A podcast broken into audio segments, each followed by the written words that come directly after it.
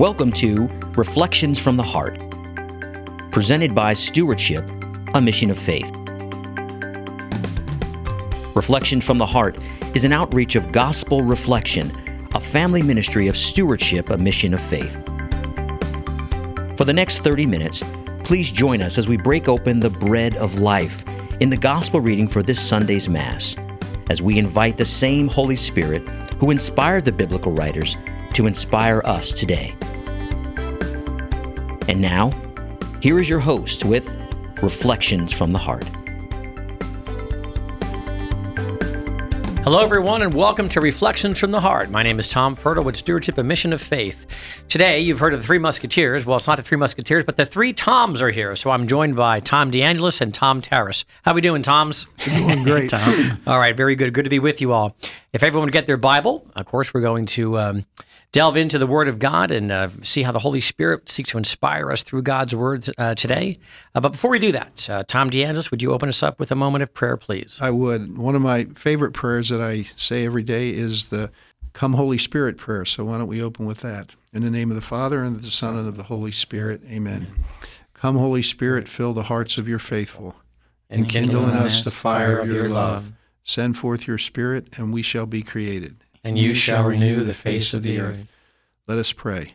O God, who by the light of the Holy Spirit did instruct the hearts of your faithful, grant that by the same Holy Spirit we may be truly wise and ever rejoice in his consolation. We ask this through Christ our Lord. Amen. In the name of the Father, and of the Son, and of the Holy Spirit. Amen. Thank you, Tom. And Tom Terrace, would you do our gospel reading for us here today? Sure. This is taken from the Gospel of Luke, chapter 9, verses 51 through 61. When the days for Jesus' being taken up were fulfilled, he resolutely determined to journey to Jerusalem, and he sent messengers ahead of him. On the way they entered a Samaritan village to prepare for his reception there, but they would not welcome him, because the destination of his journey was Jerusalem. When the disciples James and John saw this, they asked, "Lord, do you want us to call down fire from heaven to consume them?" Jesus turned and rebuked them, and they journeyed to another village. As they were proceeding on their journey, someone said to him, "I will follow you wherever you go." Jesus answered him, "Foxes have dens and birds of the sky have nests, but the Son of Man has nowhere to rest his head."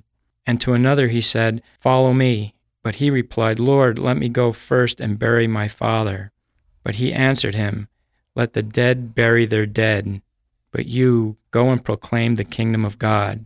And another said, "I will follow you, Lord, but first let me say farewell to my family at home." To him Jesus said, "No one who sets a hand to the plow and looks to what was left behind is fit for the kingdom of God." The Gospel of the Lord. Praise to you, Lord Jesus Christ. Well, definitely a lot to delve into. The first thing that hit me that I circled was they would not welcome him, and I think about probably because I think in our modern culture today, I think it's less and less popular to be people of faith. I think people of faith are less and less welcome in many places as individuals, even our beliefs. I think we've chatted from time to time how you look at us when we were children and what was right and what was wrong and what was good and what was bad. And I think a lot of that's in our modern society has been turned upside down. Not even gray anymore, but actually totally turned upside down, where if you, for example, take the pro-life issue alone, if you support life, if you support, the sanctity of life, it's almost like that's a bad thing. That's a negative thing. And if you support abortion, there's celebrations of abortion, and that's be proud of your abortion. And how have we gone so far?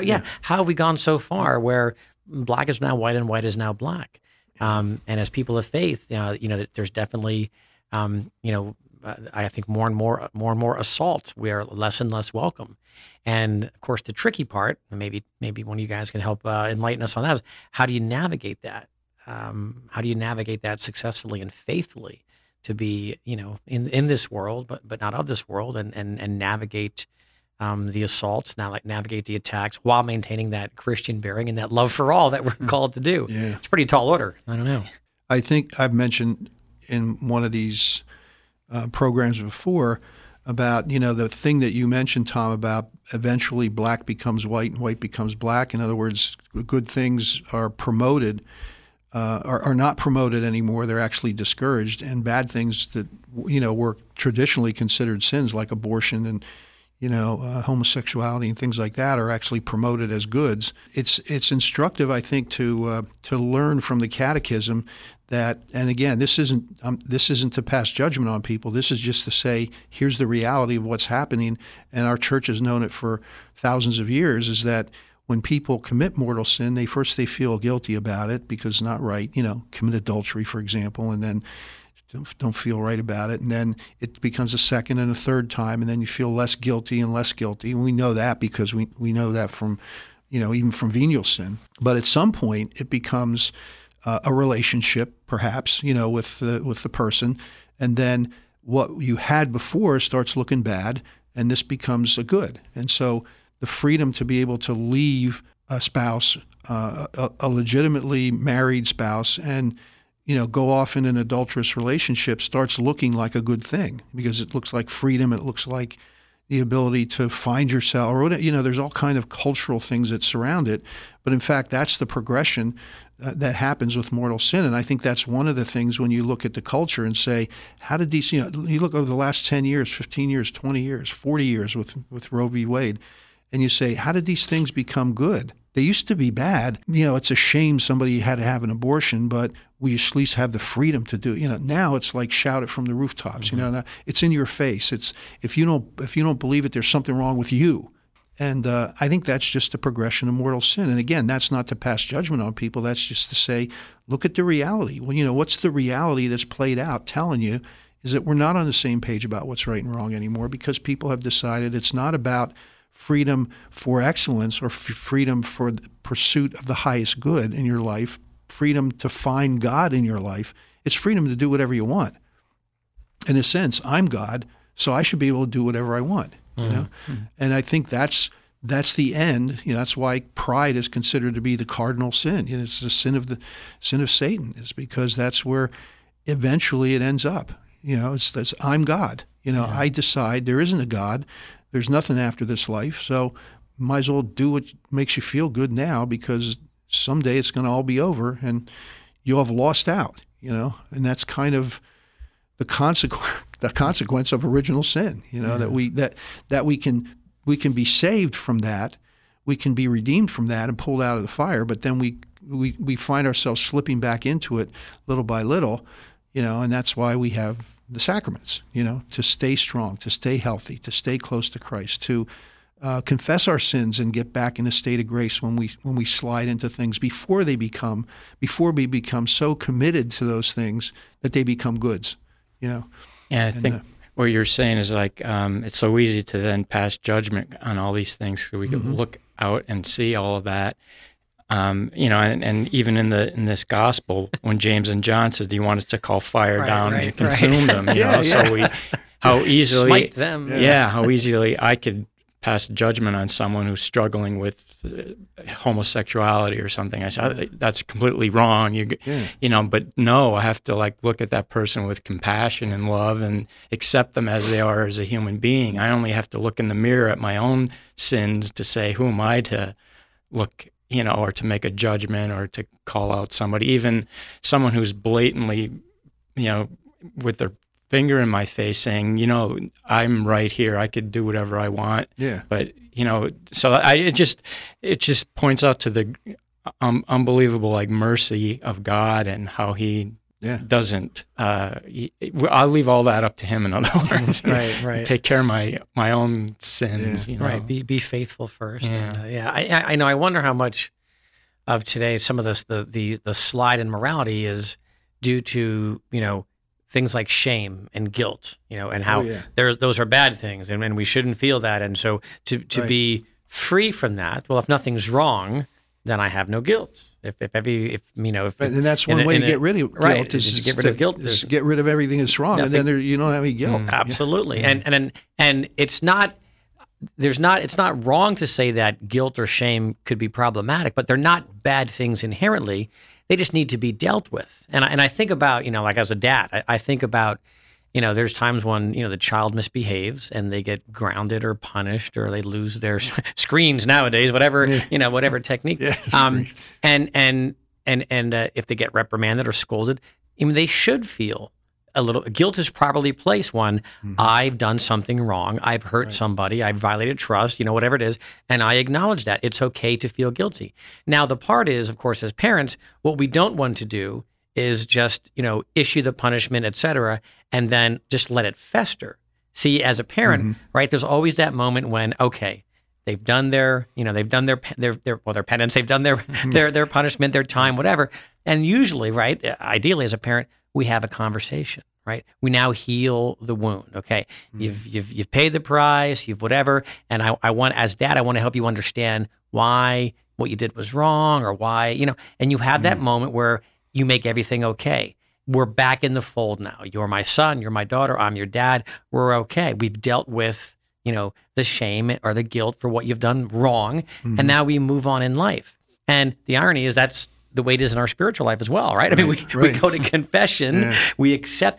But see, if those things are apart from someone's life, if there's no sacrament, if there's no plead of forgiveness, if there's no seeking the Heavenly Father for forgiveness, if there's no seeking Jesus and that mercy you talked about, Tom, then all you're left with is, I have this ick, you know, this icky shame, this icky guilt. And then we project it onto others. Right. And how do I get rid of it? Well, I'd make it go away by justifying the actions. Right. What I'm doing is not wrong.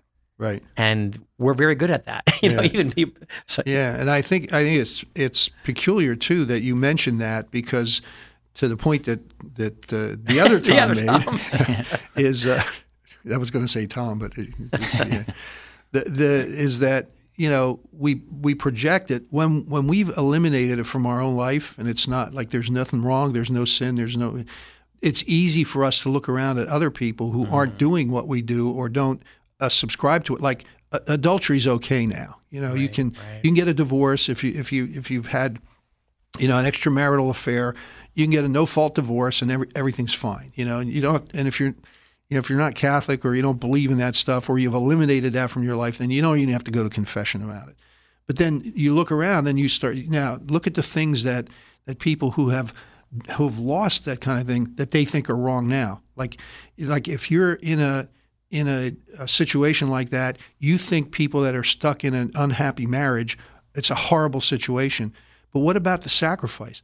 You know, if you're sick and you've been healed, you think it's horrible that somebody has to suffer for 10 years before they die, and yet look at the graces that, you know, we completely miss the virtue on the other side that we've thrown out with the vice, you know, the opposite of the thing, and we start to look at those things as horrible, you know, instead of looking at, and suffering's not a good thing. If it were, it wouldn't be a sacrifice. Right, you know? Right. Like you can't.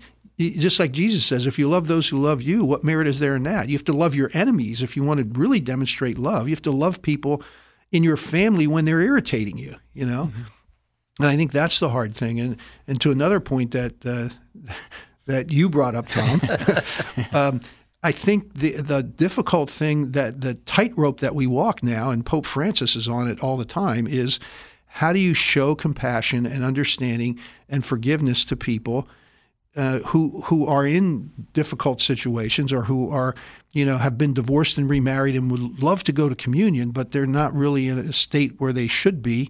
But how do you walk with them and show compassion without them? Because it always happens, I shouldn't say always, it happens many times that your behavior, either by the people who agree with them or the people who strongly disagree with them, think that you're in agreement with them. Because walking with somebody and showing compassion and understanding sometimes is taken as acceptance, and not acceptance of the person, but acceptance of the fact that, well, they're living in a gay lifestyle now, so that must be okay for Tom, and they're living in a marriage that's not legitimate, and they're going to communion, and Tom's open to that, so that's okay. That's okay now. You know, he thinks it's okay, so I guess it's okay for me. So not only do we give the wrong message to the people who are in that situation, in that sinful situation, but we also give scandal to people who say, well, if a good guy like that, you know, he's a Eucharistic minister, or he's a, you know, teaches REP and well respected in the parish, and but he thinks it's okay because he's compassionate to them and he talks to them and everything. Well, he must accept it. Therefore, I guess it's okay. So I can go to communion too. You know, you know what I mean? So that's the difficult thing, is that how do we show compassion, you know, and acceptance of the person without then also making it look like we embrace the sin, you know? And I think that's probably one of the major challenges that we face in our church now. You know, and that line, you know, where someone said to Jesus, "I will follow you wherever you go." Now, again, I think on the surface, you know, people of faith, and we hear that, you know, yeah, I will follow, but take it to our moral conversation. Mm-hmm. I will follow you wherever you go. Well, will I abide by moral teachings in my following of Jesus, right? That that's a following, because we think in terms of I will follow you, and if people will persecute me, whatever. No, will you change your life? Will you sacrifice? Will you, you know, what was it? I think C.S. Lewis, you know, made a comment about what good is a faith that doesn't cause you to change. You know, it's not about finding a faith that is easy. It's about, you know, a relationship with Jesus Christ, and there are moral principles in that relationship. And God issued commandments. We know that. So when we say I will follow, how far are we willing to take that? And especially again, because even within the, you know, Christianity in general, as you know, there's people who fight over what's right, what's wrong. Well, we have moral teachings, and abiding by moral teachings is part of following Jesus. We've become this pop kind of, you know, well, it doesn't matter what I do, God loves me.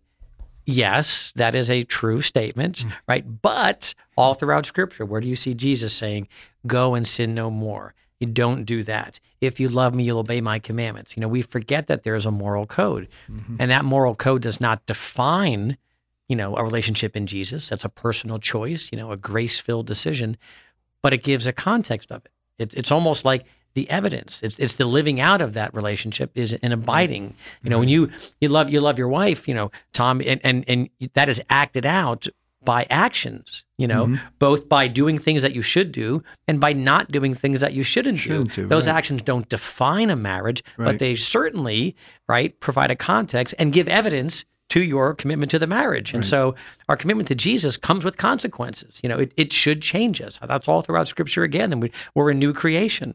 Well, if there's no change in my life, no change in my desires, no change in what I do or don't do or say, and I call myself, you know, a person of faith, I think I'm missing something. Yeah. Absolutely, there should be change. So, you know, I think that's a point for everyone of faith. You know, will you follow wherever it goes, even if that means I've got to change my point of view, my actions, my thoughts, and be deliberate about that following, and which could take us down roads that we may not have thought we're going to go down. But that's the heart of the relationship. Lord, I will follow you wherever you go and wherever you lead me. And if that causes me to need to change parts of my life, I'm willing to do that because of the relationship I have with you. Right. And I was thinking what you were saying, Tom, like the challenge between being compassionate and possibly showing scandal. And it just makes me think of when Jesus was being called out by the Jews, like, look at him, he's sitting with sinners, you know, but he didn't, you know, he needed at that time, like you said, Tom, he was called down that road to be with those, you know, sinners, to lead them back. So it's almost like we almost not have to worry about what other people might think, you know, a possible scandal, but to walk with that person in whatever, you know, situation they find themselves in. And even though it's might be viewed as being, you know, sinful, like, oh, were you hanging out with that person? I'm just doing what Jesus did. Right, you know?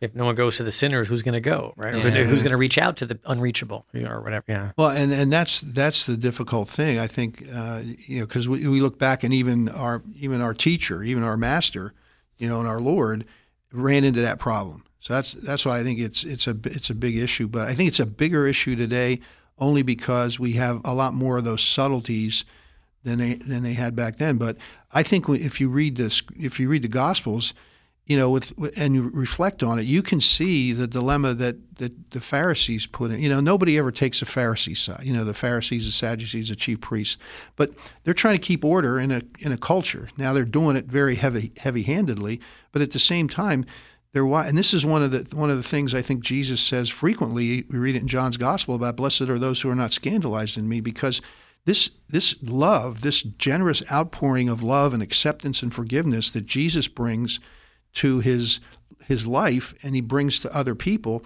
looks like, what we were just talking about earlier. It looks like making things too easy for people, Like it used to be when you commit a sin, you had to live with it, You had to wear a scarlet letter or you had to, sackcloth and ashes for years, or something like that. But now he's coming along and saying you're forgiven, and it's almost like you're making it too easy. And we have this dilemma too today on the flip side, which confuses the issue for us because we have this generous God who forgives all and who wants to embrace all and bring all into his life, and yet we have a culture that says that completely undermines love as sacrifice. And says that love, if you love somebody, you'll make it easy for them. Like you should let people die when they're, when they don't have any quality of life anymore. And it might only be 6 weeks, but they don't really have anything to look forward to. What if they live another 10 years and they're suffering all that time? Wouldn't it be more compassionate and more loving to allow them to make a decision to put themselves out of that misery? And yet the laws that we have, the rules that we have traditionally that have grown out of our faith they're not things to make us right or wrong. They're things to help us to love better. But they require that sacrifice. And the problem with sacrifice is it's painful. If it wasn't, it wouldn't be sacrifice. And so people conflate that with the removal of that is actually love for them. And we got a whole whole half of the world, a whole half of the culture, if you will, that thinks that love is not asking people to step up and do the hard thing and sacrifice. It's eliminating the possibility for that just because it's not nice. It doesn't feel good. It's not, it's not what we think is the best thing to do. So why do we have this stupid rule about if you divorce and remarry and you don't get an annulment, you can't go to communion? Why do it's like that's the kind of question that they ask. Why do we even have that stupid rule? Well, because you're not in a spiritual state, whether you recognize it or not. And if you've gone through that process, you probably don't recognize it. I've known a few people who I respect, extremely highly because they've continued to go to Mass knowing that they were in an illicit relationship, didn't get an annulment for some reason or another, and never went to communion. And I would see them in Mass every week. Every Sunday they would go to Mass, but they wouldn't go to communion. And I knew why, and some of them I even talked to about it. But that's a whole different thing from why don't you just make it easy for everybody? Wouldn't that be the more loving thing to do? Well, yeah, you got that on the one side where you're breaking the rules and making it easy for people to rationalize it. And on the other side, you got Jesus coming along and he's throwing forgiveness all over the place, like just kind of effusively, and But that's what God does. And so, we kind of run into that, but it's not about, forgiving is supposed to be a hard thing. It's not supposed to be an easy thing. It's not supposed to make it easy for the other person. It's supposed to call them back to life in the Spirit, life with God. Yeah. And that's the difficult thing, I think, that people, they confuse the two things because they look so much like each other. One, what is it? One looks like the non-poisonous snake and the other one looks like the poisonous snake, but they both look similar, And so you get bit by one, the other one, takes you to heaven, and we get them confused, so.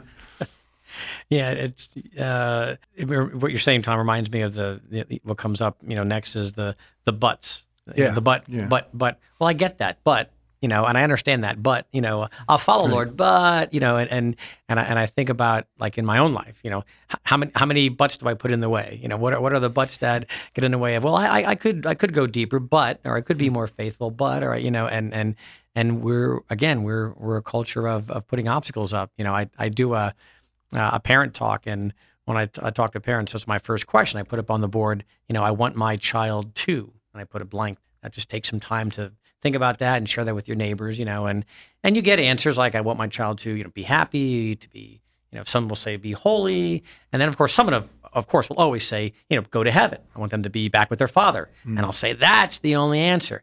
Yeah. And even then people go, well, yeah, but. And what they mean was, well, of course I meant that, but, and I was like, but there's the question, right? Is there a but?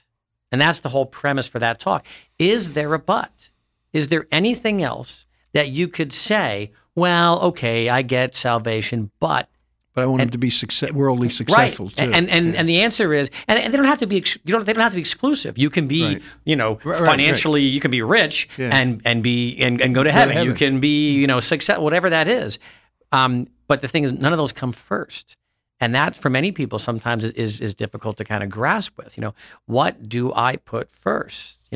This is about giving all. Following our Lord is about following all. All throughout this passage, it's about that, and it kept hitting me. It's about what do I put in the way? What am I willing or not willing to sacrifice or to give up? There are no buts to get in the way. It's total commitment. Yeah. And again, all those things are great goals: to be happy, to be healthy, and to be successful. But the premise, that's in the context of parent, because I go into what decision do we make for our kids that would get in the way, but they have to, miss mass for that, that tournament, or but they have to, whatever that is, I want them to be able to go with their friends and hang out at that unsupervised, party on a Friday night, when they're 13, I don't want my kid to be what are you willing to do to be, to help your child on that path to heaven, right? That's the question. But we do put butts in the way, we put obstacles in the way, and I think we lose track of the prize. Our passage reminds us time and time again here, I think, about following faithfully, being that witness, reaching out to those who may go astray, because Lord knows we go astray our own. But it's about a singular focus on the person of Jesus and all that we do. Again, we're not asked to be successful. We're not promised to be successful. We're asked to be faithful. We're asked to be holy, to be faithful followers of Christ, and take that last line to heart. Put our hand to the plow, keep moving, don't look left, don't look right, look behind, keep our eyes on the cross, and follow Jesus every day. God bless you. Have a great day.